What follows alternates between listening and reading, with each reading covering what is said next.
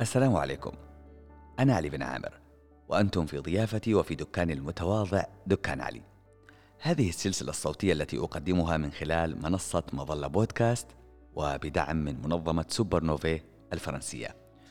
واللي بعرفكم من خلالها زي ما وعدتكم على تجارب ريادية استثنائية تحكي لكم تاريخ هذه المدينة وعن دورها الريادي في التجارة وال business. وعلى سيرة البزنس خلونا أستشهد بمقولة للمؤرخ المقدسي قالها قبل ألف عام. يقول لا تستغرب إذا علمت أن أحدهم قد قدم إلى عدن بمئة دينار وخرج منها بألف دينار. لكم أن تتخيلوا أن هذه الجملة إن قالت قبل ألف عام وما زال وقعها ومفعولها ساري حتى هذه اللحظة. فكل من دخل إلى هذه المدينة ساعيا للرزق أعطته من خيرها الكثير والكثير. وما زال لهذه المدينة أسرار لم تكشف بعد.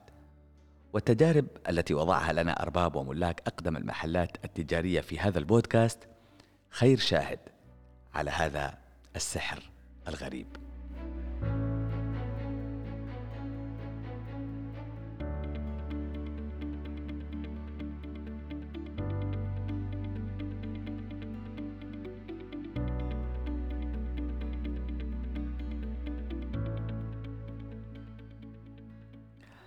القربي للنظارات هو المحطة الأولى اللي بنحط فيها رحالنا. وبنتكلم مع الحفيد طارق محمد عبد الله القربي عن أسباب نجاح هذه العائلة في التجارة واللي تجاوزت اليوم وأثناء تسجيل هذه الحلقة مئة عام. أما تجارة النظارات وحدها ستين عام تقريبا. خلونا نبدأ حوارنا مع الحفيد طارق محمد عبد الله القربي ونتعرف مع بعض عن أسرار هذه التجارة.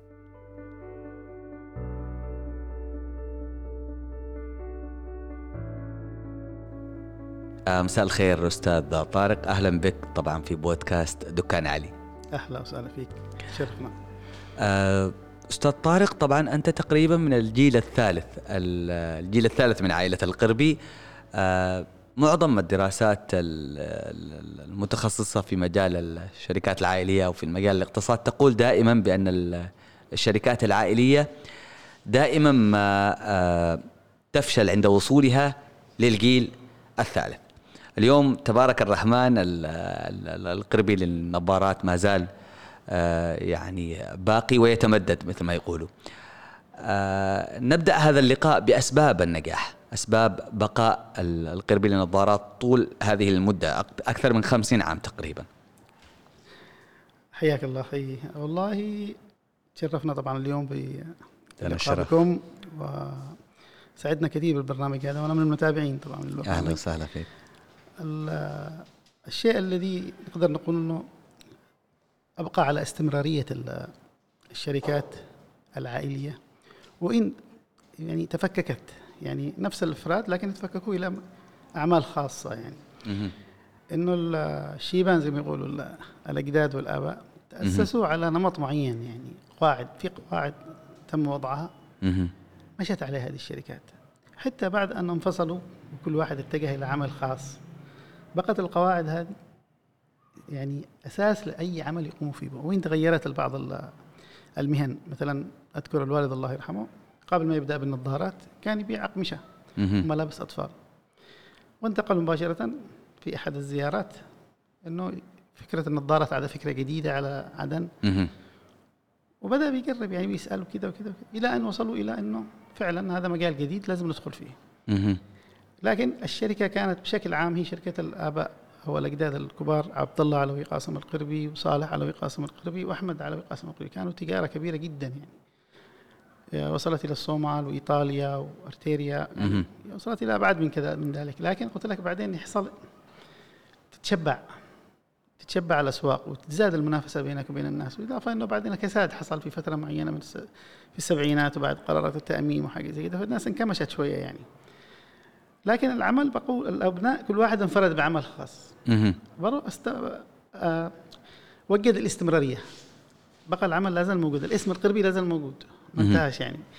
لكن اللي كبر هو محل النظارات. اللي وصلنا طبعا الآن إلى 65 سنة. 65 سنة. من تأسيسه يعني. طيب طبعا آه، أنت تطرقت لنقطة كنت أنا سأعرج عليها. طبعا عائلة القربي عرفت بتاريخ تجاري حافل. ببيع مختلف طبعا المنتجات اللي كانت بتصدر وقتها بتصدر إلى أوروبا مثل ال- ال- ال- الجلود أو المواد الغذائية كنتم تصدرون إلى إيطاليا. كان لكم أيضا تجارة في إفريقيا في إريتريا في الصومال وفي آه، أماكن عدة. هذا طبعا هذه التجارة كانت آه، قد بدأت قبل أن تبدأ فكرة بيع ال- آه، النظارات أو فتح محل النظارات. آه، لو تعطينا لمحة بسيطة عن آه، ارتباط العائلة بالاستيراد والتصدير إلى أوروبا. بالنسبة لي قلت لك الأخوان الت- الاجداد الثلاثة يعني كان معهم شركة كبيرة وهي طبعا يعني متخصصة باستيراد المواد الغذائية من عدة آه، مصادر. وبنفس الوقت كانوا يحضروا الجلود هنا جلود الماعز والكذا يحضروها في معامل في المعلة هنا في معلة دكه مهم. يتم تصديرها إلى إيطاليا ويعمل منها الله يعني أحذية وأحزمة وحاجات زي كذا. فكان تجارة ال- الجلد كانت تجارة جد- مربحة, مربحة. جدا مم. جدا بشكل كبير يعني وكانت هي أساس عماد ال- العمل عماد نجاح العائلة عموما مهم. يعني ولكن المواد الغذائية كانت مواد استهلاكية فبالتالي عملها على مدار العام ما ينتهيش وكل سنة بتزيد الطلبات. حلو. وكانوا متخصصين في زيت الطهي كان زيت فريد من نوعه ما كانش يوصل لأي دولة عربية كان يسمونه white oil يعني الزيت الأبيض. حتى الآن مش موجود شوف في الأسواق نادرا ما تحصله. كان بيت القربي عندهم حق حصري باستيراده من إيطاليا ومن بعض المصادر ال- يا سلام. في أوروبا. حلو. آه، استمروا في العمل تقريبا إذا جينا نحن نقول على محل نظارات له 65 سنة. فبيت القربي تقريبا تجارتهم استمر أكثر من 100 سنة. إلى اذا حسبناها إلى حد الآن. حلو. ولكن قلت لك في مراحل في تاريخ تاريخ طبعا لا يمكن إنك تقدر تخفي شيء. تاريخ يسجل. كل حاجة. المراحل اللي مرت فيها هذه البلد مراحل يعني مزعجة بالذات لراس المال. اللي قدر يستمر واللي انتهى اللي تلاشى يعني. اللي. انتهى يعني بالذات لما انت تروح عليك عقارات وأملاك وبضائع تنتهي خلاص. يعني إيش بت- بتتاجر في إيش يعني؟ يعني برضه بعطيك مثال بسيط يعني في التسعينات انتهت تجارتنا في الصومال كامل نتيجة الحرب. الحرب الأهلية. استولوا مم. على العقارات ومخازن بالضبط. المواد وطردوا الأهل مم. كامل من الصومال يعني يقول هنا مساكين يعني يعني في أسباب تؤدي إنك ما إيش اواصل أنا اذا إذا كانت هذه النتيجة ما تقدرش تواصل ولكن قلت لك تفرد ال- الأبناء كل واحد لما اتجه إلى عمل خاص شوف مثلا معي خالنا في صنعاء معه محل نظارات. ومعي واحد ثاني برضه معه محل نظارات يعني انفردوا الأبناء اللي هو الجيل الثاني نحن. الثالث الآن الأبناء انفردوا كل واحد اتجه لمجال الوالد الله يرحمه نجح شوف في الاسطوانات وبس خلص انتهى عصر الاسطوانات. نجح في النظارات النظارات عصر يعني عصر إلى الان هو مستمر الديزاينات هذه ما تنتهيش ما انتهتش. وين طيب تطورت نحن نحن ما نقيل جزئيه ال- ال- ال- النظارات وكيف اختار ال- ال- الوالد ال- تجاره النظارات دونا عن بقيه ال- ال- ال- ال- التجارات الاخرى أو انواع ال- ال- ال- السلع الاخرى قلت بأنكم كنتم متفردين ومتميزين جدا في بيع ال- ال- الزيت الأبيض. وكنتم الوكيل الوحيد اللي بت بت بتستوردوا هذا الزيت من من إيطاليا. مع ذلك آه، قررتم أن تتركوا هذا ال- المجال وتتجهوا إلى فكرة بيع و آه، وشراء النظارات. لو تكلمنا عن فكرة فتح أول محل نظارات في شارع ال- ال- الزعفران اللي ما زال باقي إلى اليوم متى وكيف جاءت الفكرة وكيف انتقلتم من بيع الزيوت ال- ال- ال- ال- البيضاء إلى النظارات شوف آه، المحل اللي في الزعفران هو يعتبر كان مقر للشركة تبع الأجداد اللي هي الشركة الرئيسية اللي كانوا يعملوا فيه به في كل المجالات التجاريه من ضمن المواد الغذائية والزيوت. العمل المخازن والبيع المباشر كان هنا في المعلة. مهم. بيت القربي يملكوا أكثر من ثمانية إلى تسع عقارات هنا في الدكة ولا زالت موجودة بعضها. كان في سفرة من السفرات الوالد كان في آه، إيطاليا. في أسمرة. في أسمرة. في أسمرة. مهم. فأول مرة بحياته يصادف إنه يشوف محل نظارات. لأول مرة. أول مرة. ما كانش في بعدم وقتها أي أي محل حاجة. يبيع النظارات. عام كم هذا الكلام تقريبا؟ 58 58 فكان أقول كيف ليش ما نعملش العمل هذا في عدن؟ إيش اللي يعيق؟ حاجة زي كده؟ فصادف إنه ال- اللي ماسك المحل شخص إيطالي. في أسمرة. في أسمرة. فبدأ الوالد يتفاوض معه. حلو. إيش يعمل كذا؟ إيش يعمل كذا؟ قال له خلاص طلع لي اثنين ثلاثة أدرب لك إياهم. إلى؟ إلى أسمرة. أسمرة. وكان الاختيار وقع على الشخص اللي موجود الآن في المحل الأخ حسين. عم حسين الله يطول. بعمره. والعم سليمان اللي كان هنا في محل دار النظارات في المعلة كان تبعكم برضو. لا شراكة ما بين الوالد وسليمان. فبدأوا الاثنين يتدربوا يعني. ورجع على عدن فاجى مع الفترة اللي قلت النشاط التجاري في المكتب. مهم. فكان قال له يا كان في كساد وقتها أيوه. في السوق. مهم. كان يكلم الجد الله يرحمه قال له إيش رأيك عام, عام, كم قلت لي؟ لو ثمانية- 58 58 قال له يا حاجة أنا بفتح بالواجهه محل نظارات إيش رأيك؟ قال له كيف رحت؟ شفت شفت الناس شفت العالم؟ قال له شفت كذا وكذا وكذا. قال له خلاص توكل على الله. جهزوا المحل. أغلق محل ال- الملابس كان في الشارع الشريف حفظ الشريف كان معه محل ملابس. أغلقه وانتقل مباشرة إلى محل النظارات وجهزوه على نفس النمط اللي كان في في أسمر, أسمر. أيوه. قبل ما يجيبوا أي نظارات أو عدسات أو أي حاجة. اتدربوا الشباب ما شاء الله عليهم الشيبان خذهم مهم. وكان طبعا ما فيش مكان قطع كان القطع بطريقة بدائية طبعا. هذا المكان ما دخلتش في ذيك الفترة بقوة. كان زي القشط كده. أيوه يعني بطريقة بدائية كانت. حتى القطر قطر العدسة كان مش كبير يعني كان يمكن يوصل ل 40 45 قطر العدسه لدرجة إنه النظارات كانت ديزاين واحد ما يتغيرش. زي, زي حق غاندي كده. أيوة، أيوه, بالضبط، بالضبط بالضبط. صغيرة أيوه. افتتح المحل تقريبا في أواخر آه، 58 يا أواخر أيوة. 58 وكان فعلا عمل نقلة لأنه محل فريد وفي مجال فريد والناس يعني بدأوا يعرفوا إيش مشاكل ال- النظر؟ يعني تروح تقول له أنا عندي قصر نظر كانت ما عندكش نظارة كان يوصلوا من يعني من الخارج تأخذ فترة. على ما تجي النظاره و فوجود المحل يعني فعلا عمل نقلة كبيرة جدا يعني. حتى بدأنا بدأوا يعني بدأوا أطباء العيون يتواجدوا بكثرة. ما كان طبيب طبيبين لا بدأوا يتكاثروا بشكل كبير. لأنه في محلات تغطي. بعدها محل عبد النبي عبد الحسين طبعا فتح. بعدين فتحنا المحل الثاني في المعلق بالشراكة مع عم سليمان. وبدأت المحلات تفتح. يعني شوف المحلات اللي هي بقت قلة. شوف عدن مش محلات كثير. لكن اللي جت بعد 90 آه، محلات كثيرة وكبيرة صادف طبعا ال- الفترة اللي آه، تم افتتاح ال- المحل فيها وجود بعثة إيطال... بعثة إيطالية. بال... بالعيون بالعيون. إيش قصة أو علاقة ال- ال- البعثة بالمحل هل ارتبطت ال... هي القصة وما في بين البعثة هذه كانت بعثة تقدر تقول تبشيرية مهم. ولكن كانوا يمارسوا موضوع ال- العلاج ال- المرضى واللي يحتاجوا لاي علاج كان في جزء كبير من المرضى محتاج إلى نظارات مهم. فكان أول سؤال لهم في محل نظارات قالوا إيه فأجوا يزوروا المحل. واطلعوا على كل صغيرة وكبيرة في المحل. داخل المحل. أيوه. هذا في بداية افتتاح المحل. بداية في الشهور الأولى. مهم. وبحكم إنها جمعية وجمعية خيرية وكذا زودوا نحن بمعدات. يعني نحن كنا يعني لحد. يعني لفتره بسيطة عدد المعدات تشتغل. تخيل أنت قبل 10 سنين هي تشتغل وهي قال لك قبل 60 سنة. ما زالت تشتغل. تشتغل. تعمل وبجوده عالية. بس طبعا تعرف لك الآن العالم الرقمي غير ال- ال- ال manual system القديم يعني. بس صدق إنه الحاجات هذه دقيقة يعني دقيقة. نحن الآن لما نعمل فحص نظر في الكمبيوتر لابد إنك ترجع لل لل... ليش؟ للطريقة التقليدية للفحص. وتعرف فعلا دقة الجهاز من عدمه.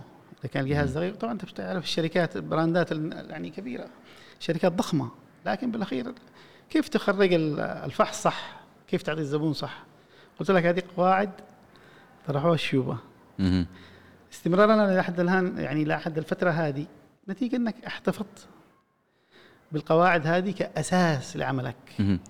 طبعا الوالد وقتها قرر إنه يغلق محل الملابس رغم إنه الملابس كانت تجارة مربحة وقتها هي تجارة مربحة بس يمكن هو ما كان شخصيا يحب المجال هذا. يشتي حاجة جديد يكون منفرد فيه متفرد. كانت الملابس متوفرة طبعا وقتها وفي أكثر. من علامة تجارية بالضبط. بالضبط بالضبط. طيب آه يعني ذكرت بأنه ال ال ال الأجهزة اللي اللي توفرت وقتها للمحل كانت دقيقة. وجود أو توفير أجهزة دقيقة لعلم يعني إنجاز لنا أن نقول وقتها كان جديد. ومحل أيضا آه يعني يعتبر هو الأول من نوعه. آه لم يكن بال- بالصعب بالنسبة لل- للوالد أم أن هناك صعوبات وعقبات واجهت ال- المحل بدايات الافتتاح. الموضوع ما يقتصرش كان على ديكور أو كان على إنما كان لا- لابد أن يكون هناك شخص متخصص في في موضوع. فحص النظر أجهزة أيضا دقيقة. إيه، يعني أنا أتكلم عن الأجهزة اللي كانت وقتها متوفرة ما أتكلمش عن أجهزة اليوم. يعني لو تكلمنا عن عن عن التفاصيل وقتها لو كنت تتذكر أو كان الوالد وقتها يقول لك. والله شوف هو ال- ال- ال- الصعوبة كانت هي في المادة المادة الخام اللي تشتغل بها. النظارة سهل توفرها يعني.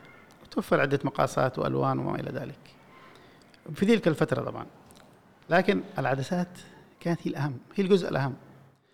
وما تقدرش تتنبأ إيش بي بي يعني بيكتب الطبيب عشان توفره لأنه كل فرد تختلف الأرقام ما بين يعني شخص وآخر يعني.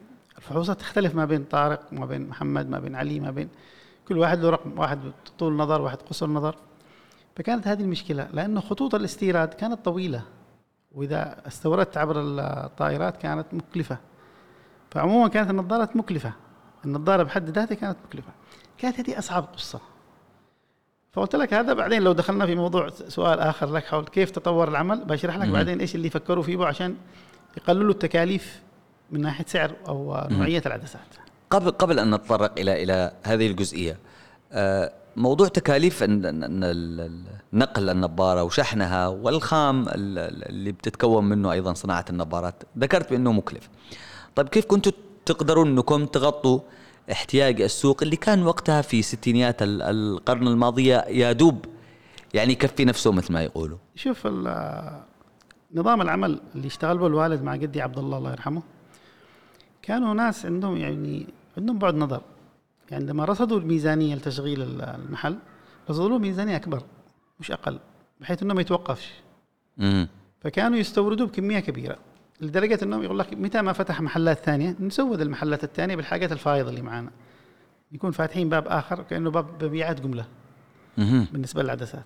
بنستورد بكمية أكبر. مع إنه ما كانش في محلات تبيع نظارات ما هي ما كانش بس كنتوا كنتوا تتوقعوا. يعني كنا نتوقع إنه يحصل إنه تحصل طفرة يعني, يعني شيوبه ما شاء الله عليهم يعني عندهم نظرة حل. شوية لبعيد.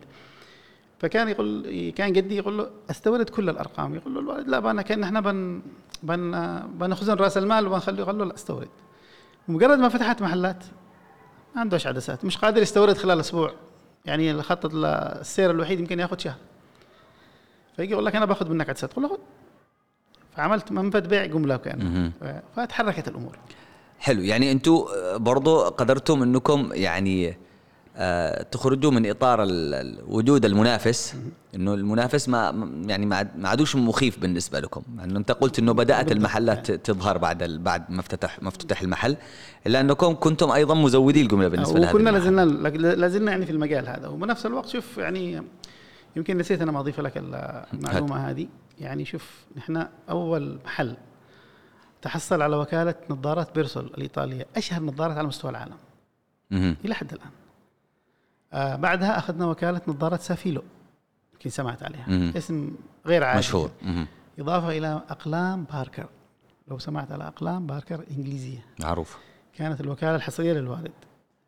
إضافة إلى دبات الشاي تيرموس. الإنجليزية كان الوالد برضه الوكيل. إلى الآن أبناء عدن يستخدمون كلمة ترمس بناء على على الكلمة بالضبط على اسم بالضبط إلى اسم المحل. إضافة إلى بعض الزجاجيات الفرنسية أفكار معلومة جديدة. أنا الآن استوعبت. أيه.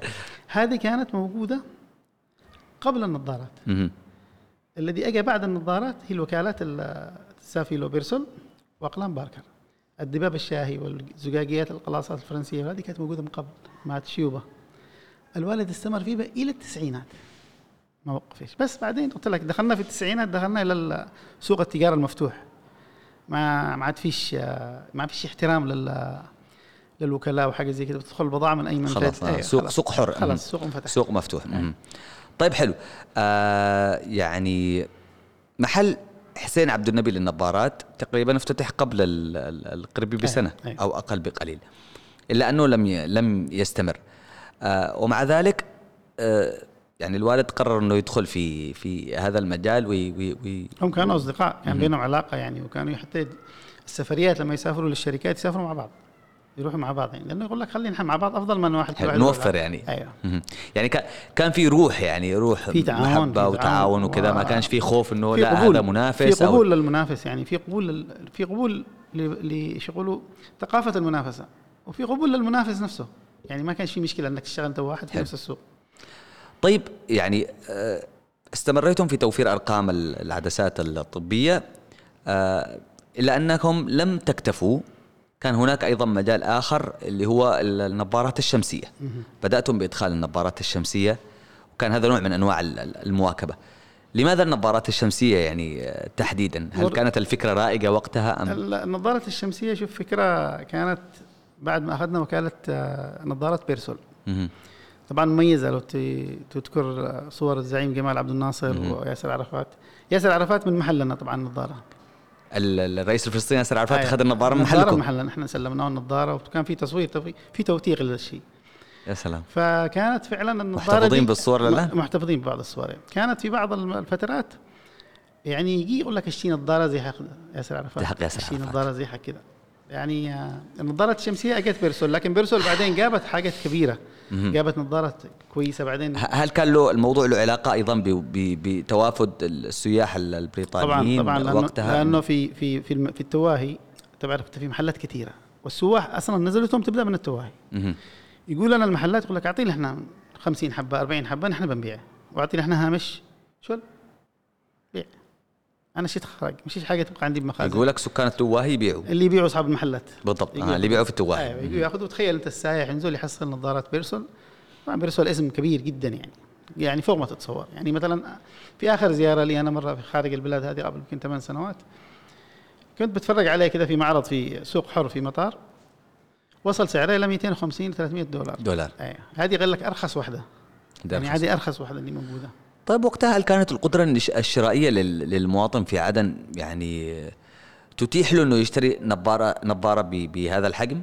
ال- شوف ال- بهذا ال- السعر الفترة هذيك يعني لا زالت إن كان في استقرار وجود استقرار آه وجود يعني الاستقرار بشكل عام خلينا. نقول الاستقرار بشكل عام يعني آه ال- الوظائف اللي كانت موجودة ال- الدخول تساعد الإضافة أنها ما كانت غالية كثير في ذيك الفترة على حساب سعر الصرف الآن. إنه بالمقارنة مع مستوى الدخل الفردي يمكن. أيوة. طيب حلو. آه، تطرقك لنقطة مهمة أستاذ طارق اللي هي موضوع أنه ياسر عرفات و... وعدد أيضا من الشخصيات ال- ال- المشهورة آه، اشترت نظارات من من القربي Store أو محلات القربي كانت وقتها تسمى بالقربي Store. نشتي نذكر قصة القربي Store فيما بعد. آه، من بينهم أحمد بن أحمد قاسم آه، ده محمد, ده ده من أهل البيت. أيوة، مش محمد-.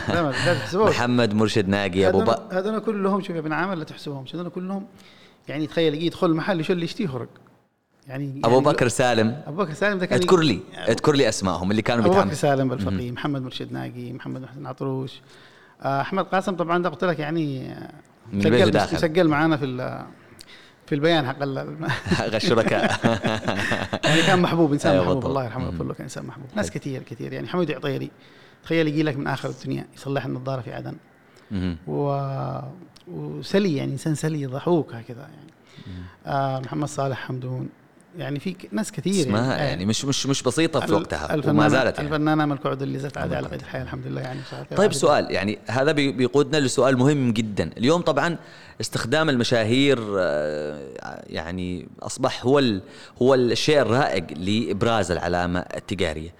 وقتها ال- الوالد يعني هل كان متعمد أو انه يعني إنه يكسب علاقات جيدة بهذه الشخصيات المشهورة وقتها وإلى يومنا هذا طبعا؟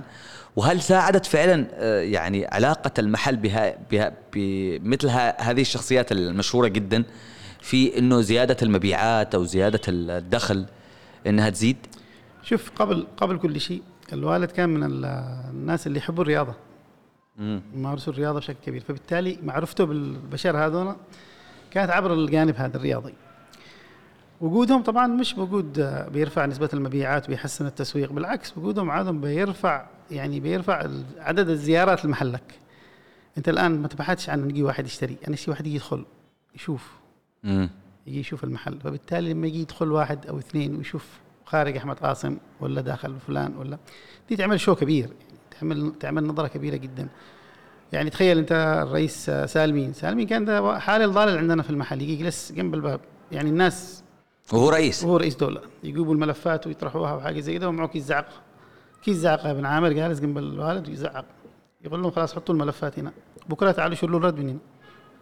هذا كله الناس يمروا يشوفوا انه يقول لك بنروح مكان القربي بنروح. بس حتى ما نروح مكان القربي نشوف فين كان يجلس سالمين فين كان يعمل فلان فين كان يعمل فلان. وفي صور بس للأسف يعني بعضها في تحتاج إلى ترميم يعني أو حاجة زي كذا نتيجة لفترات الحرب وال- والأمطار والسيول وما إلى ذلك. طيب آه، أستاذ طارق بالنسبة لموضوع ال- القربي Store طبعا كنتم أيضا وصلتم إلى فترة من الفترات إنكم تصنعوا النظاره الخاصة فيكم.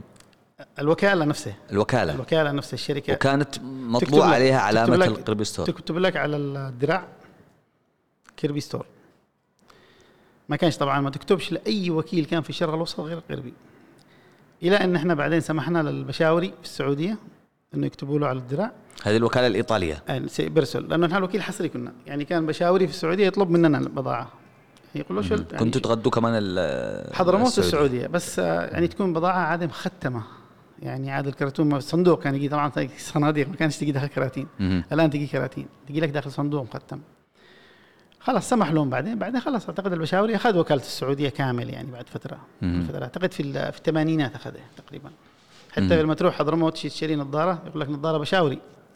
لو تسأل عليه في السعودية نظارة بشاوري. لا هو الشخص اسمه با- بس الش- يعني أصبح علامة. ال- مالك المحل اسمه باشاوري. في السعودية وفي حضرموت. في حضرموت. آه، ومن أصل حضرمي طبعا. طيب آه، في فيما يتعلق بموضوع ال- يعني ال- بيع منتجات أخرى إلى جانب النظارات طبعا آه، اشتهر ال- القربي مثل ما ذكرت ببيع ثلاجات ال- الترمس وكاسات ال- ال- الماء. والأهم من هذا كله أنكم دخلتم في مشروع آم، يعني آه، مختلف وفريد من نوعه اللي هو الأسطوانات ال- الاسطوانات ال- الشمعية. الشمعية. آه، لو تحكي لنا قصة الأسطوانات الشمعية إلى جانب النظارات كانت تباع في نفس المحل. أيوه شوف بالأخير وراي أحمد قاسم الله يرحمه. يعني. كان دائما يرح على الوالد يقول له افتح افتح افتح. زائدا كانت تربط الوالد بالفنان أبو بكر سالم بالفقيه علاقة يعني صداقة قوية. فعملوا الشراكة هذه. كان أعتقد أبو بكر سالم عنده قدرة مالية أكثر من البقية يعني. إنه يفتح حاجة زي كده. فعملوا الشركة هذه و... وبالأخير أنت تسجل برا وتستورد وتسوقه هنا. هنا بالأخير منفذ بيع. الشغل كله في الخارج في لبنان كان تقريبا. مم. والله وتشاركوا نجحت الشركة نجاح كبير يعني. بس خلاص ما عاد انتبهوا لي ترك يوصلوا لمرحله الإشباع. زي ما حاصل الآن في السوق. تشتغل في مجال معين توصل لمرحله إنك خلاص اكتفيت من الدخل اللي دخلت تحس انه more يعني ثلاثة أربعة أضعاف. خلاص يكتفي. مهم. ما في بوش هذه ما في بش لا أصول ثابتة ولا أصول متحركة تروح بس ترسل التسجيل يطبعوا على الأسطوانة وينزلوا لك الأسطوانة جاهزة بيع مهم. طبعا أنا أفهم من كلامك أستاذ طارق إنه إنه السوق وقتها كان مفتوح يعني بإمكانك إنك تستورد وتصنع الأشياء الخاصة فيك وأن تكون وكيل آه، حصري لمنتج معين أو ل وشفنا قبل قليل كنتم وكلاء أيضا لشركات أسطوانات في مصر. آه، بتبيعوا حصريا حفلات آه، أم كلثوم نريد ان ان ان أن نتوجه إليك بسؤال مهم يعني كيف تؤثر المناخات ال- السياسية وقتها على ازدهار الاستثمارات؟ وأيضا كيف يستغل التاجر الذكي الفرصة المناسبة لل- للتوسعة؟ شوف النجاح هو فعلا النجاح يعتمد على استغلال الفرص لكن أهم حاجة وجود الاستقرار السياسي والأمني والقانون. متى ما وجدت هذه الحاجات أنت تقدر تشتغل بالراحة لأنك تعرف إن من بيحميك يعني في في جهه بتحميك يعني الآن ما تدريش أنت فين تشتغل ولا فين رايح ولا فين بتوصل ولا فين. يعني تحاول حتى إنك شفتي ال- رأس المال شوف جبان. يعني لازم أصلا لازم تضحي. لكن لما تقول أنا بضحي أنا بثلثين ولا شيء من من الشيء اللي جمعته خلال سنوات. ويروح ينتهي علي مشكلة. مشكلة كبيرة للتاجر. يعني تدخل في الخسارة تدخل في الخسارة اللي تو- توصلك إلى خسارة الخسارة نفسها. حتى الخسارة نفسها ما عاد تفيش منها خلاص انتهيت. الآن السوق ناس يمكن ذكرت انت في بداية اللقاء في نقاش قبل التسجيل إنه فعلا في ناس بدأوا وانتهوا. انتهت. وفي مجالات لا يمكن أن ينتهي فيه مجال مربح و وفي عليه إقبال وفي عليه طلب. كيف فشل هذا الشخص. فشل لأنه في في في كيمياء ما في في التركيبة؟ يعني التركيبة هذه اللي انت عملتها في كيمياء مش موجودة طبعا إذا دخلنا في نقاشات جدال ما بنتخالص يعني على. الوضع اللي موجود حاليا ولكن خلاص انت انت ابني مشروعك على الموجود على اللي حاصل على الأنظمة اللي موجودة الآن والسائل يمشي. طيب آه، أستاذ طارق طبعا آه، اللي يزور محل ال- ال- القربي آه، سيجد طبعا يعني المعلم الأساسي اللي هو أحد معالم هذا المحل اللي هو العم حسين. عم حسين هو الشاب اللي يعني بعثتوه إلى أسمرة اللي وصل عدن آه. عمره 14 سنة وصل عدن وعمره 14 سنة عشان يتعلم هو هل تخصص طب عيون أو لا لا تخصص في يعني فني فني فني. فني نظارة فنين نظارة مهم. ما زال ال- العم حسين موجود حتى اليوم طبعاً. هو مقبل المحل طيب يعني في العادة أغلب ملاك ال- المحلات أو أغلب الشركات العائلية تحرص دائما كل الحرص على أنها تدرب أبنائها وتدرب واحد من من أولادها وأحفادها حتى يعني يتمكن من من المحل من بعده. مع ذلك كان الوالد الله يرحمه مصر على أنه العم حسين هو اللي يقبل المحل هو يكون العامل الأساسي في هذا المحل. آه، لماذا اختار العم حسين؟ وكيف ساهم أيضا أو كيف يساهم وجود شخص ذكي وناجح مثل العم حسين في أن يصعد بالمحل وأن يجعله يستمر؟ هو شوف ال ال الأساس إنه كان في فريق يعني يشتغل بس أول شخص اشتغل هو حسين فكانت ثقة الوالد فيه كبيرة. يعني محمله كل المسؤولية. إضافة إلى العمل الفني العمل المبيعات الحسابات. لكن بعدين عمل فريق الوالد. في اثنين متخصصين برا يشتغلوا في البيع والشراء. في محاسب حسين يتفرغ للعمل الفني. نتيجة لل زي ما تقول لضعف الحركة في فترة معينة ما بين الثمانينات والتسعينات. رجع مسكين هو الوحيد اللي ما بين المبيعات والشغل الفني والمحاسبي. بالنسبة لنا نحن كالعائلة الوالد درب الجميع. وأنا حتى ابني محمد برضو بدات اعلمه كيف البيع والشراء وكيف النظارة وإيش تركيبة النظارة وكيف العدسة وكيف بس عكسي أنا أنا يمكن شربت الشغلة كامل يعني لأنه تعلمت على يد حسين. وحسين من النوع لأنه تربيت أنا على يده ما يخفيش عليك حاجة يعني يعلمك كل صغيرة وكبيرة. لكن زي ما قلت لك يعني نحن بالأخير تفرغنا لل يعني البضاعة الحسابات إيش داخل إيش الخارج إيش ده. تحملوا مسؤولية البيع والشراء والفحوصات الطبية وحاولنا ان إحنا نطور العمل بشكل كذا معين لكن قلت لك يعني توارث المهنة لا زال موجود يعني. ما ما سيبناهوش يعني. بنعلمه الجيل الرابع والخامس إن شاء الله. إن شاء الله بإذن الله تعالى.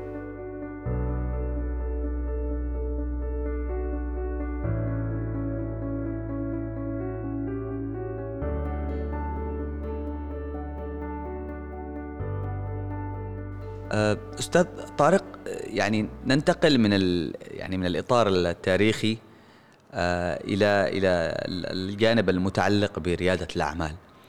آه، تقريبا في ستينيات القرن الماضي كان كانت هناك مجموعة كبيرة من المحلات اللي بدأت تفتح وتشتغل في نفس المجال أو في نفس وتنافس في نفس المجال اللي هو مجال بيع وشراء النظارات وفحص النظر. إلا أن القربي ما زال آه، يعني رائد ويتصدر المشهد. السؤال بماذا كان يتميز القربي؟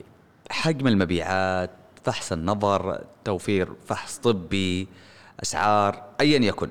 نريد أن, أن نتحدث عن الميزة اللي كانت تميز القربي وقتها بالرغم من وجود عدد من المحلات المنافسة اللي بدأت تظهر في الفترة اللي في الفترة اللي يعني تبعت فتح المحل فتح محل القربي. يعني كمحلات كثيرة لا ما كانوش محلات كثيرة مم. يعني قليلة. ما بس كانت منافسه ما يتعدوش أصابع اليد يعني بشكل يعني بالمحافظة بالكامل. مم. يعني معك آه، حسين عبد النبي معك بزرعة يعني قلة مش مش مش مجموعة كبيرة. دار النظارات نحن هنا شريك فيه واللي في المعلة لكن قلت لك لو نرجع شوية قليل للوراء إنه الشيوبه دون أسسوا يعني قواعد يعني قواعد يعني لازم تحترمها في أداء عملك. مهما كان مهما نشتي نعرف إيه، ولو بعض من هذه القواعد. مهما كبر السوق مهما على دخلك مهما وصلت قدرتك على توفير المعدوم زي ما يقولوا زمان. مش موجود في السوق توفره أنت بالسوق. عندك جودة وسعر كويس. كنا نهتم بالمادة الخام اللي توصل. طبعا معك ماركتين اللي هي Safilo و Persol ما لا يعلى عليها يعني. ومعك إلى جانب بعض الماركات الهندي ذيك الفترة طبعا قبل الصيني كانت الهند طبعا رائدة ولا زالت رائدة طبعا. آه لازم توفر أكثر من بضاعة في نفس الوقت. ال high level العالي يعني طبعا اللي هو عالي سعره وماركة مشهورة وزباينه موجودين. طبعا ده الكلام قبل ما يوصل موضوع التقليد. الفترة ذيك عاد لا زالت الأسواق يعني بكر لا زالت يعني عاد محتفظة شوية في بالقواعد اللعب الأساسية. الأسعار نحن كنا ما نبالغش في الهامش الربح. وهذه كانت من ضمن الخطط حتى في المجال السابق في الشركات اللي عملوا فيه بالشيوبة. الحاج عبد الله علوي صالح علوي أحمد علوي. كانوا دائما سبب إقبال الناس على البضائع اللي هم يستوردوها بالذات المواد الغذائية والزيوت كانت إنه ما فيش مبالغة في هامش الربح. لدرجة أن لما تنزل للبقالات وتشتري تلاقي برضه إنه هامش الربح لا زال لأنه طبعا في رقابة على الأسعار وما تتجاوز سعره فكنا نحاول ان إحنا نبقي هامش ربح بسيط. هامش الربح البسيط هذا كبير كبير العدد. يعني بدل ما يكونوا عشرة يعني زباين وصلوا عندك لا يرجعوا أربعين. لأنه لا هنا أرخص هنا أفضل. تكون في بضاعة من بالنسبة للبضاعة الهندي طبعا موجودة عند عبد النبي موجودة في بازرعة موجودة في مكان آخر. لكن السعر اللي عندي أنا متوسط. ما أروحش للسعر العالي مباشرة. إضافة أنه أنا كنت عندي مخزون عالي من العدسات بشكل كبير.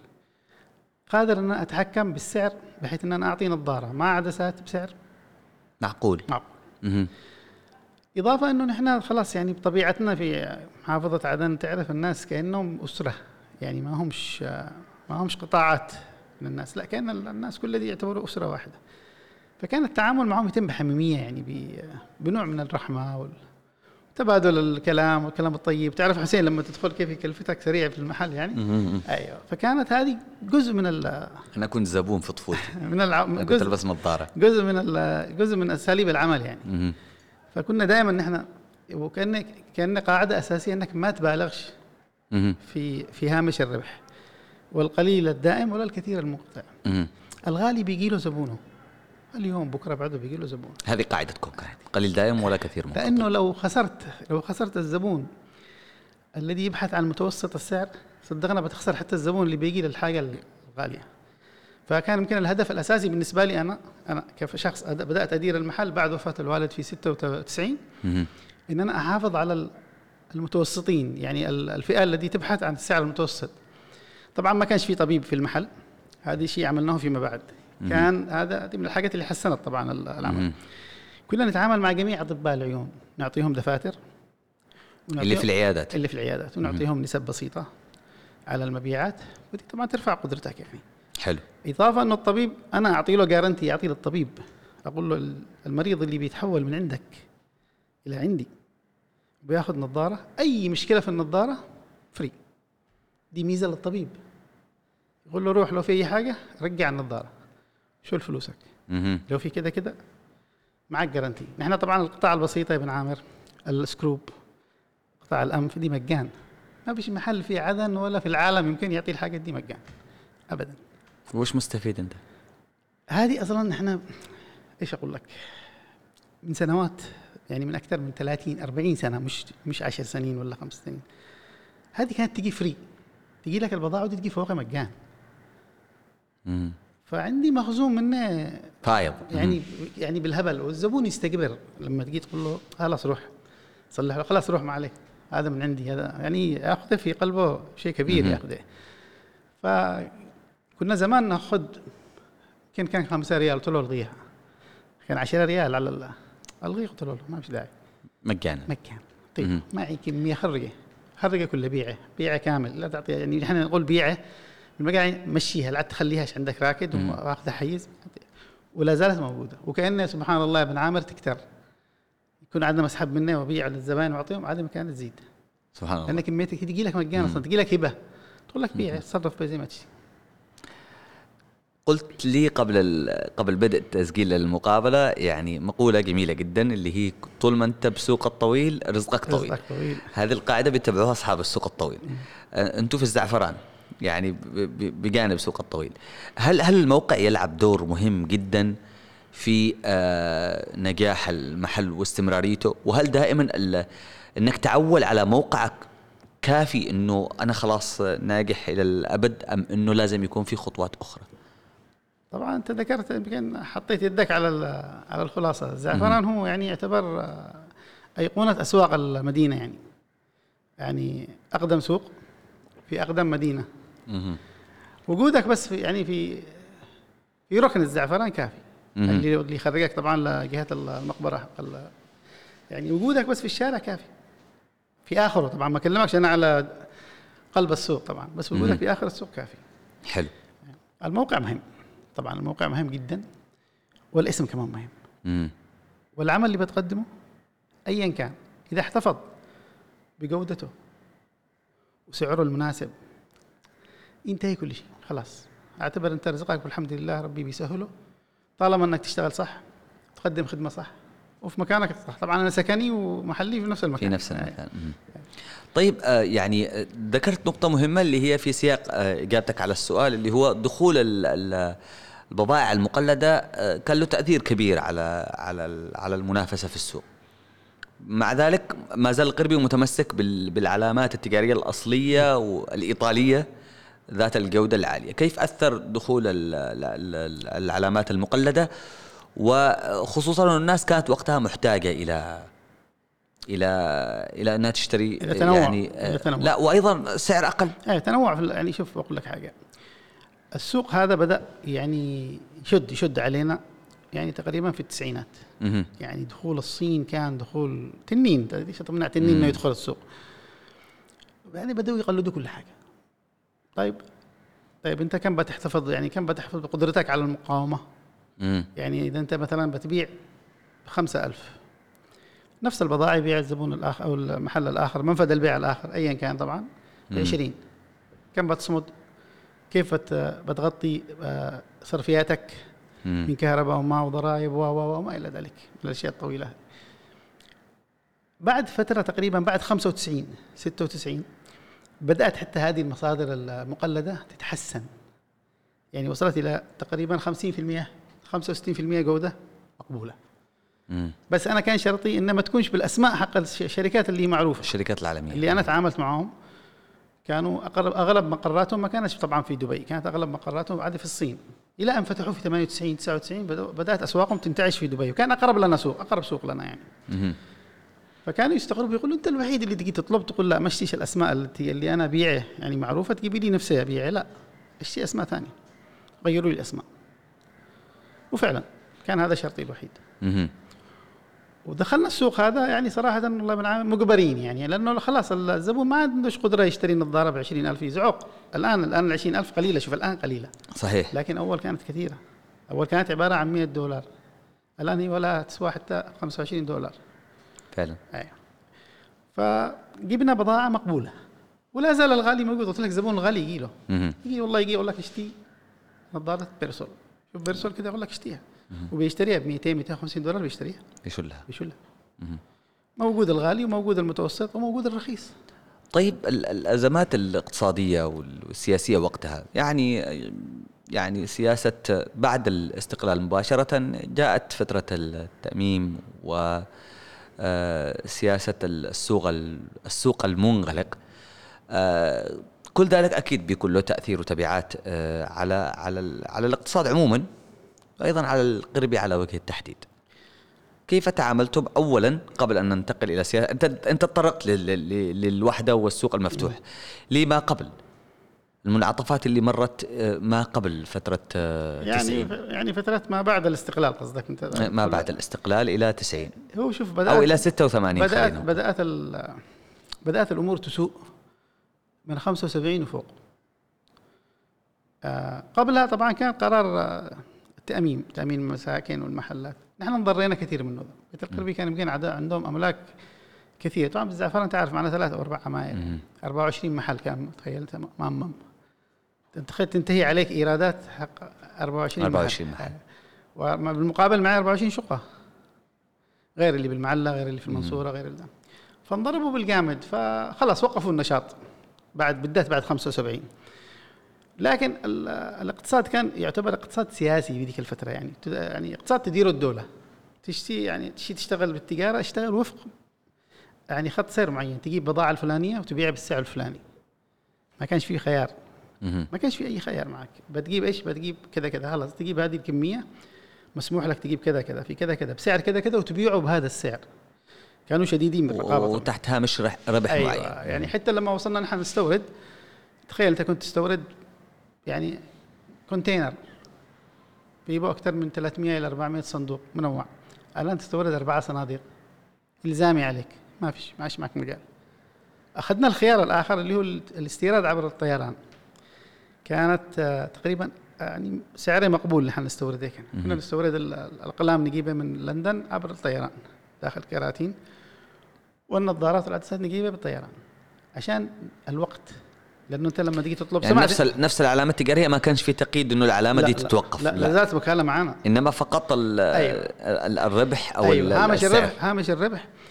كان محدد يعني محدد وتطلع الدولة أيضا على تفاصيل الاستقلالات وكل كل شيء حاجة يدخل يتابع يعني يراقبك 100% 100% كم بعت كم دخلت كم أودعت بالبنك كم كم كم كم كله ده كان فقط اللهم زي ما قلت لك يعني كان قانون. شوف القانون حلو يعني بس قانون شو مقحف يعني عليك.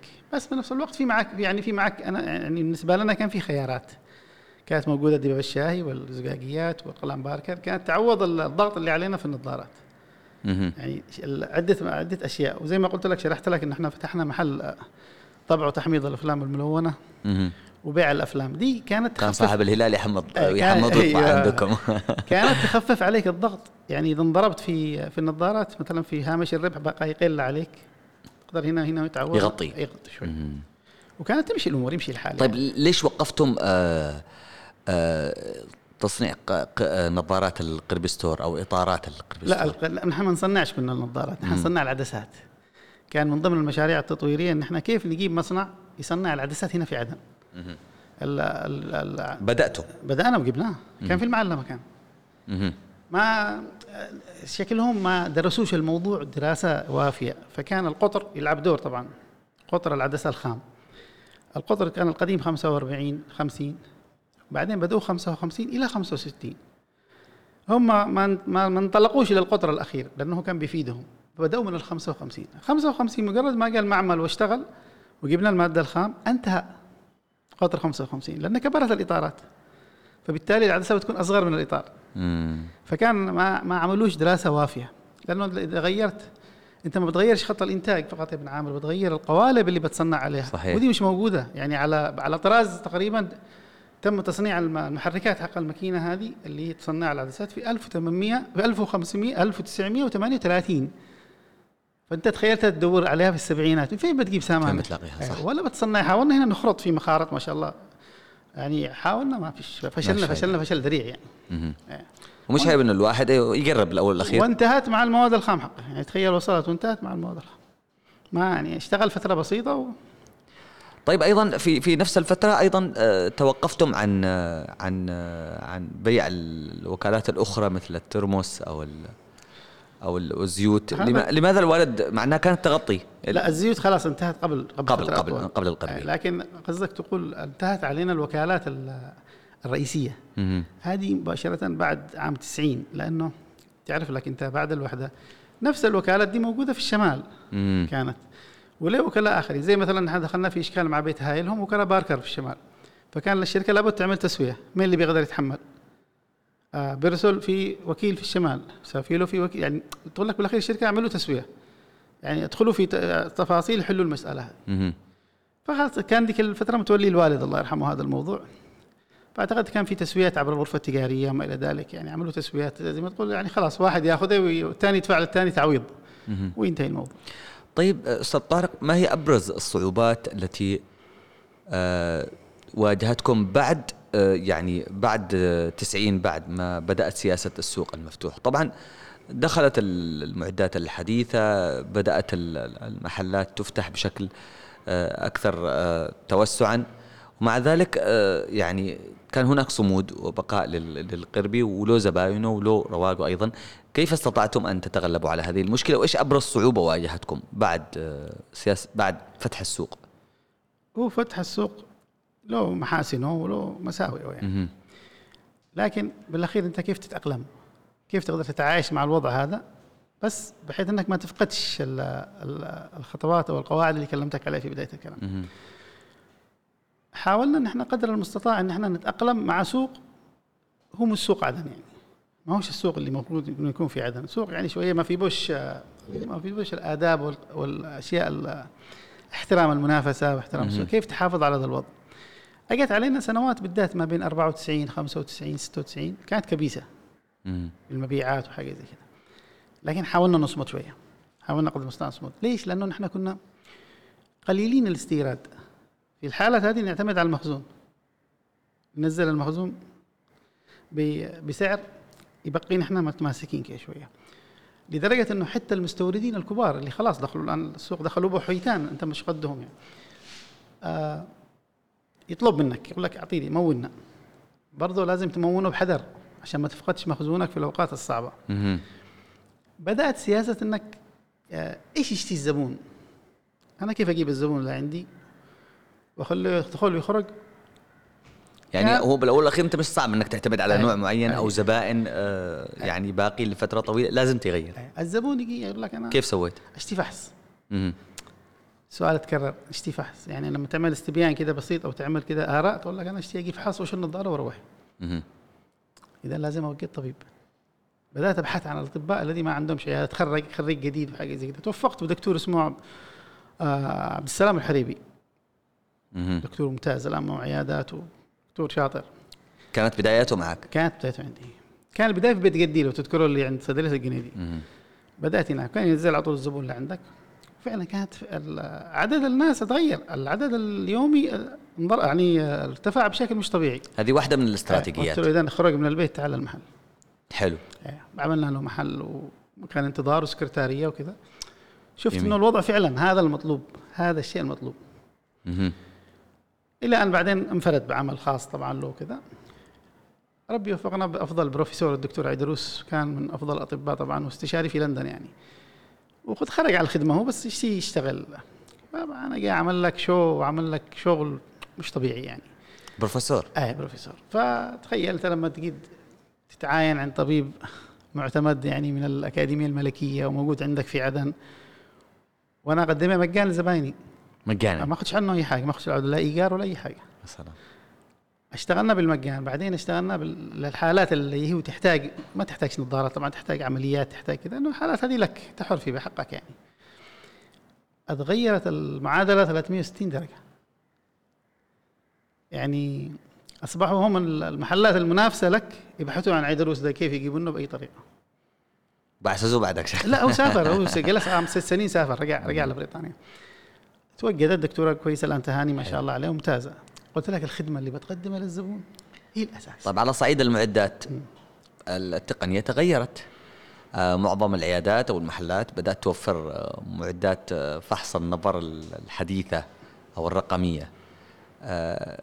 وما زال وما زالت بعض المحلات محتفظة بال- بال- بالطريقة التقليدية القديمة اللي هي التست اللي في شوف العدسات عيدروس قبل ما يسافر عياده دكتور عيدروس عيادته, عيادته كانت موفرة أحدث الأجهزة.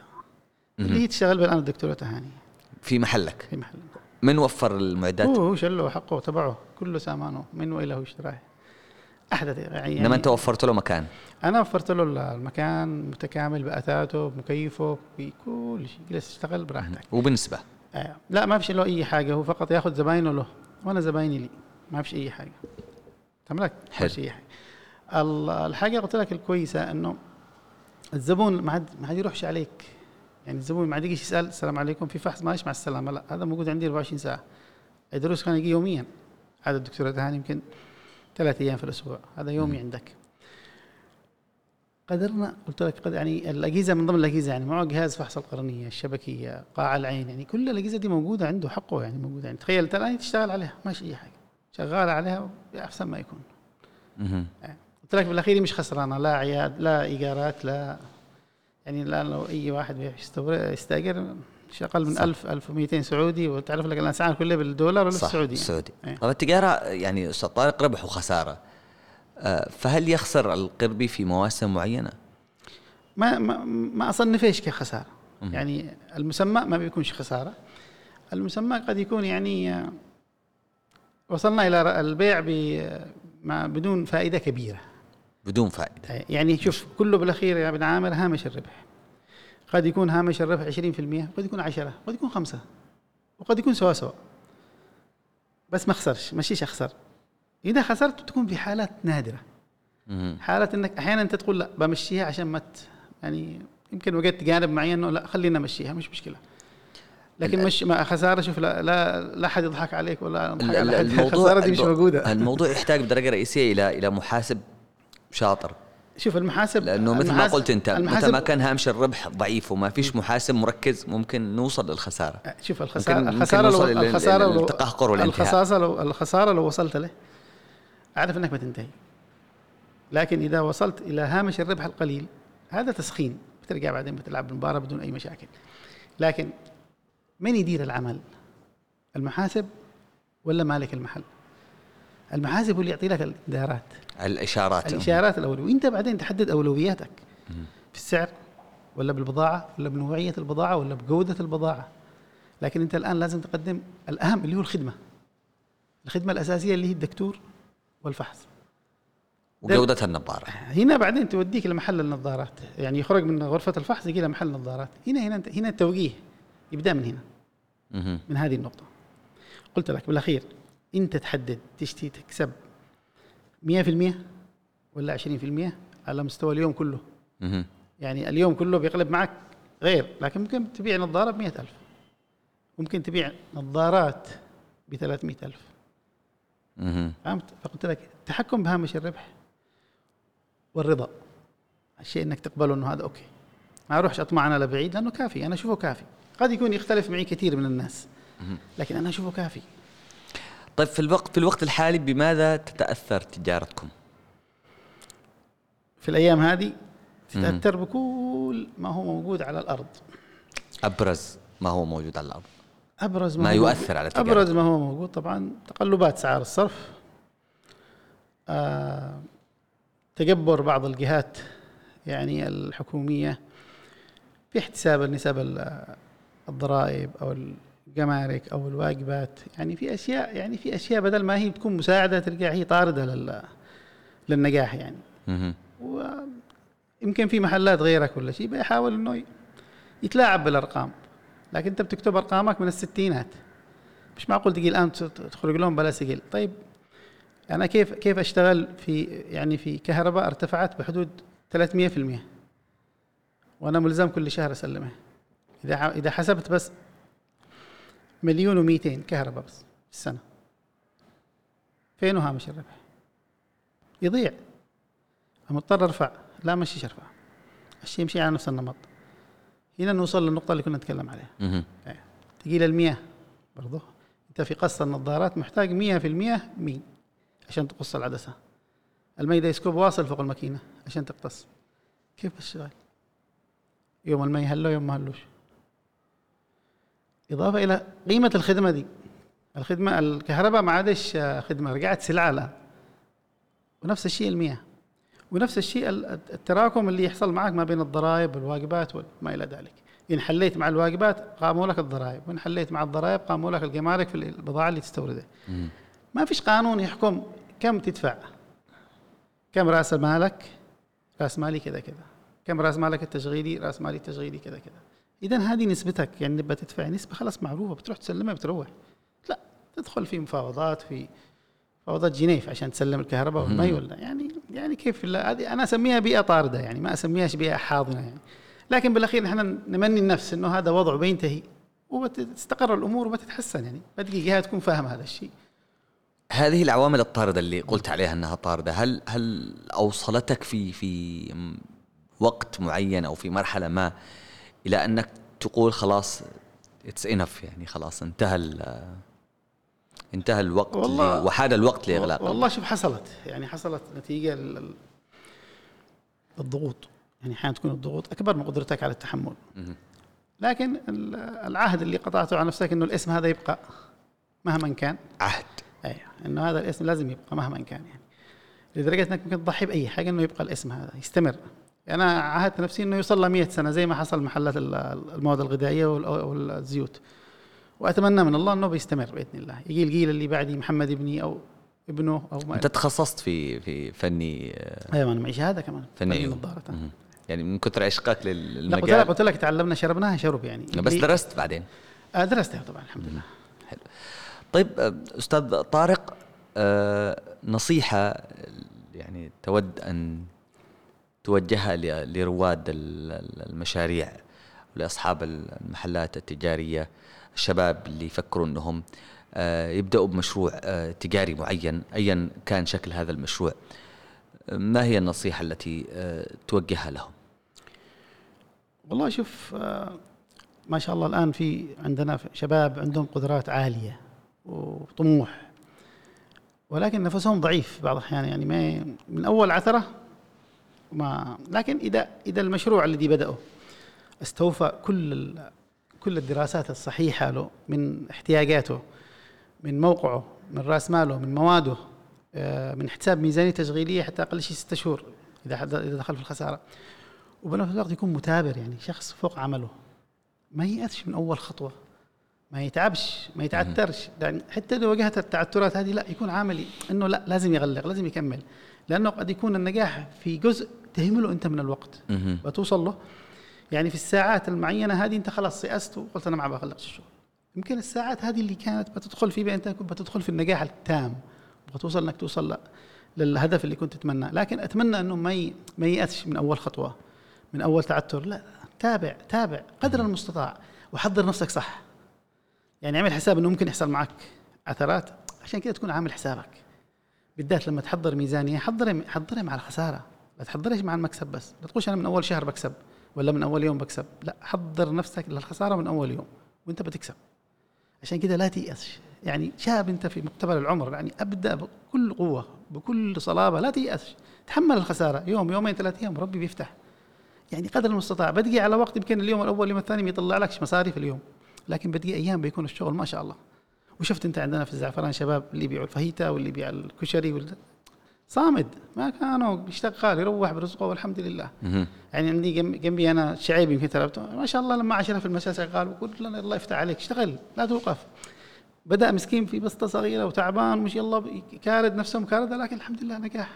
وهذا هذا نموذج. هذا النموذج. حضر نفسك صح وتحمل هل يفكر ال- ال- المحل حاليا بناء على العهد اللي قطعه للاستمرارية والبقاء إنه يغير من ال- الديكور ام إنك أنت حابب إنك تلعب على على وتر الحنين واللعب شوف- على شوف- الماضي بحيث إنه تستقطب الزبائن اللي الديكور. هذا الديكور اللي الآن موجود هو ديكور تعدل في آه، تقريبا في 96 97 مهم. لكن الديكور الأساسي أنا اللي الآن أحضر له إنه يرجع الديكور اللي افتتح فيه المحل قبل 65 سنة. فعلا قد بدأنا فيه إن شاء الله بداية العام القادم. يعني بت- بتعيد تجديد الديكور اول الاولي أول ديكور حصل للمحل. وفعلا بدأت يعني لأنه عندي صور له. مهم. أنت لو لو زرت المحل شفت ترى ال- الفاترينا الرئيسية اللي العريضة؟ مهم. ما شفت إيش مكتوب فوقه؟ مكتوب فوقه باركر. هي حق النظارة. حق حق القلامات. الاقلام. الأقلام باركر. الصغيرة ديك حق برسول شوف كان في منحوت نحت مهم. بس عملوا له تلبيسة تقريبا من الفرميكه محت الاسم شوية كده. نحن بنرجع نفس الحاجة زي ما كانت. وفعلا قد بدأنا وتقريبا قطعنا شوط تعتقد 50 إنه 60. موضوع الديكور ال- ال- القديم بيفرق معك في في موضوع بيفرق مع الناس اللي يعرفوا يتعلق المحل. باستقلاب الزبائن. بيفرق مع الناس اللي يعرفوا المحل من زمان يعني. بالذات الناس الكبار يعني. يعني في ناس يجي يجلس بس يجي يسلم عليك ويجلس عندك. كيف الحال بقيس بتشوه لي مع قليل يعني؟ تخيل بس يجي واحد ما يشيش نظارة ولا شيء. لابس نظارة تحصله. يقول لك شي اجلس يعني أنا فقدت المحل هذا وكم كنت أجي هنا أشرب شاي وأشرب كذا وأشرب كذا. فكانت هذه أول فكرة قبل سنتين تقريبا وعملت لي دراسة والحمد لله. وفي ناس ما زالوا يحتفظوا بنظارة لجده آه طبعاً. جده. اللي يعني أخذها من محلات القربي. في واحد يجي يصلح النظارة وهي حق جده وجده قدوم متوفي بس عشان تبقي زي ما هي مشيش حد مشيش سكروب يفلت منه مشيش. ويحافظ على الشمرة تذكر الشمرة. يقول لي اشتي الشمرة هذه ضروري له الشمرة ولا عليك. طبعا آه، يعني أستاذ طارق أنا أشكرك جزيل الشكر على هذه المقابلة الأكثر من رائعة. الحديث طبعا مثل ما بيقولوا ذو شجون كنت أتمنى أني أنا يعني أخذ ساعات أطول ولكن ال- ال- الوقت يعني ضيق جدا. وأتمنى أنه إن شاء الله أحضر الحفل الذكرى أكيد، للمحل. بإذن الله. إذا أطال الله بأعمارنا إن شاء الله أكيد باذن الله من الأول المدعوين الله يعطيك العافية. شكرا لك وإن شاء الله بإذن الله تعالى تكون هذه الحلقة فعلا ذات قيمة آه، لمن سيستمع لها ومحفزه لكل الشباب أصحاب المشاريع ال- الريادية الصغيرة ونتمنى لك كل التوفيق. وأنا كذلك أشكركم على الاستضافة الطيبة. أشكرك شكر خاص وطاقم العمل. مع مع احتفاظ بالأسماء الجميع إن شاء الله. وسعدت جدا وتشرفت وألف ألف شكر لكم. أنا أسعد الله يعطيك العافية. مع السلامة.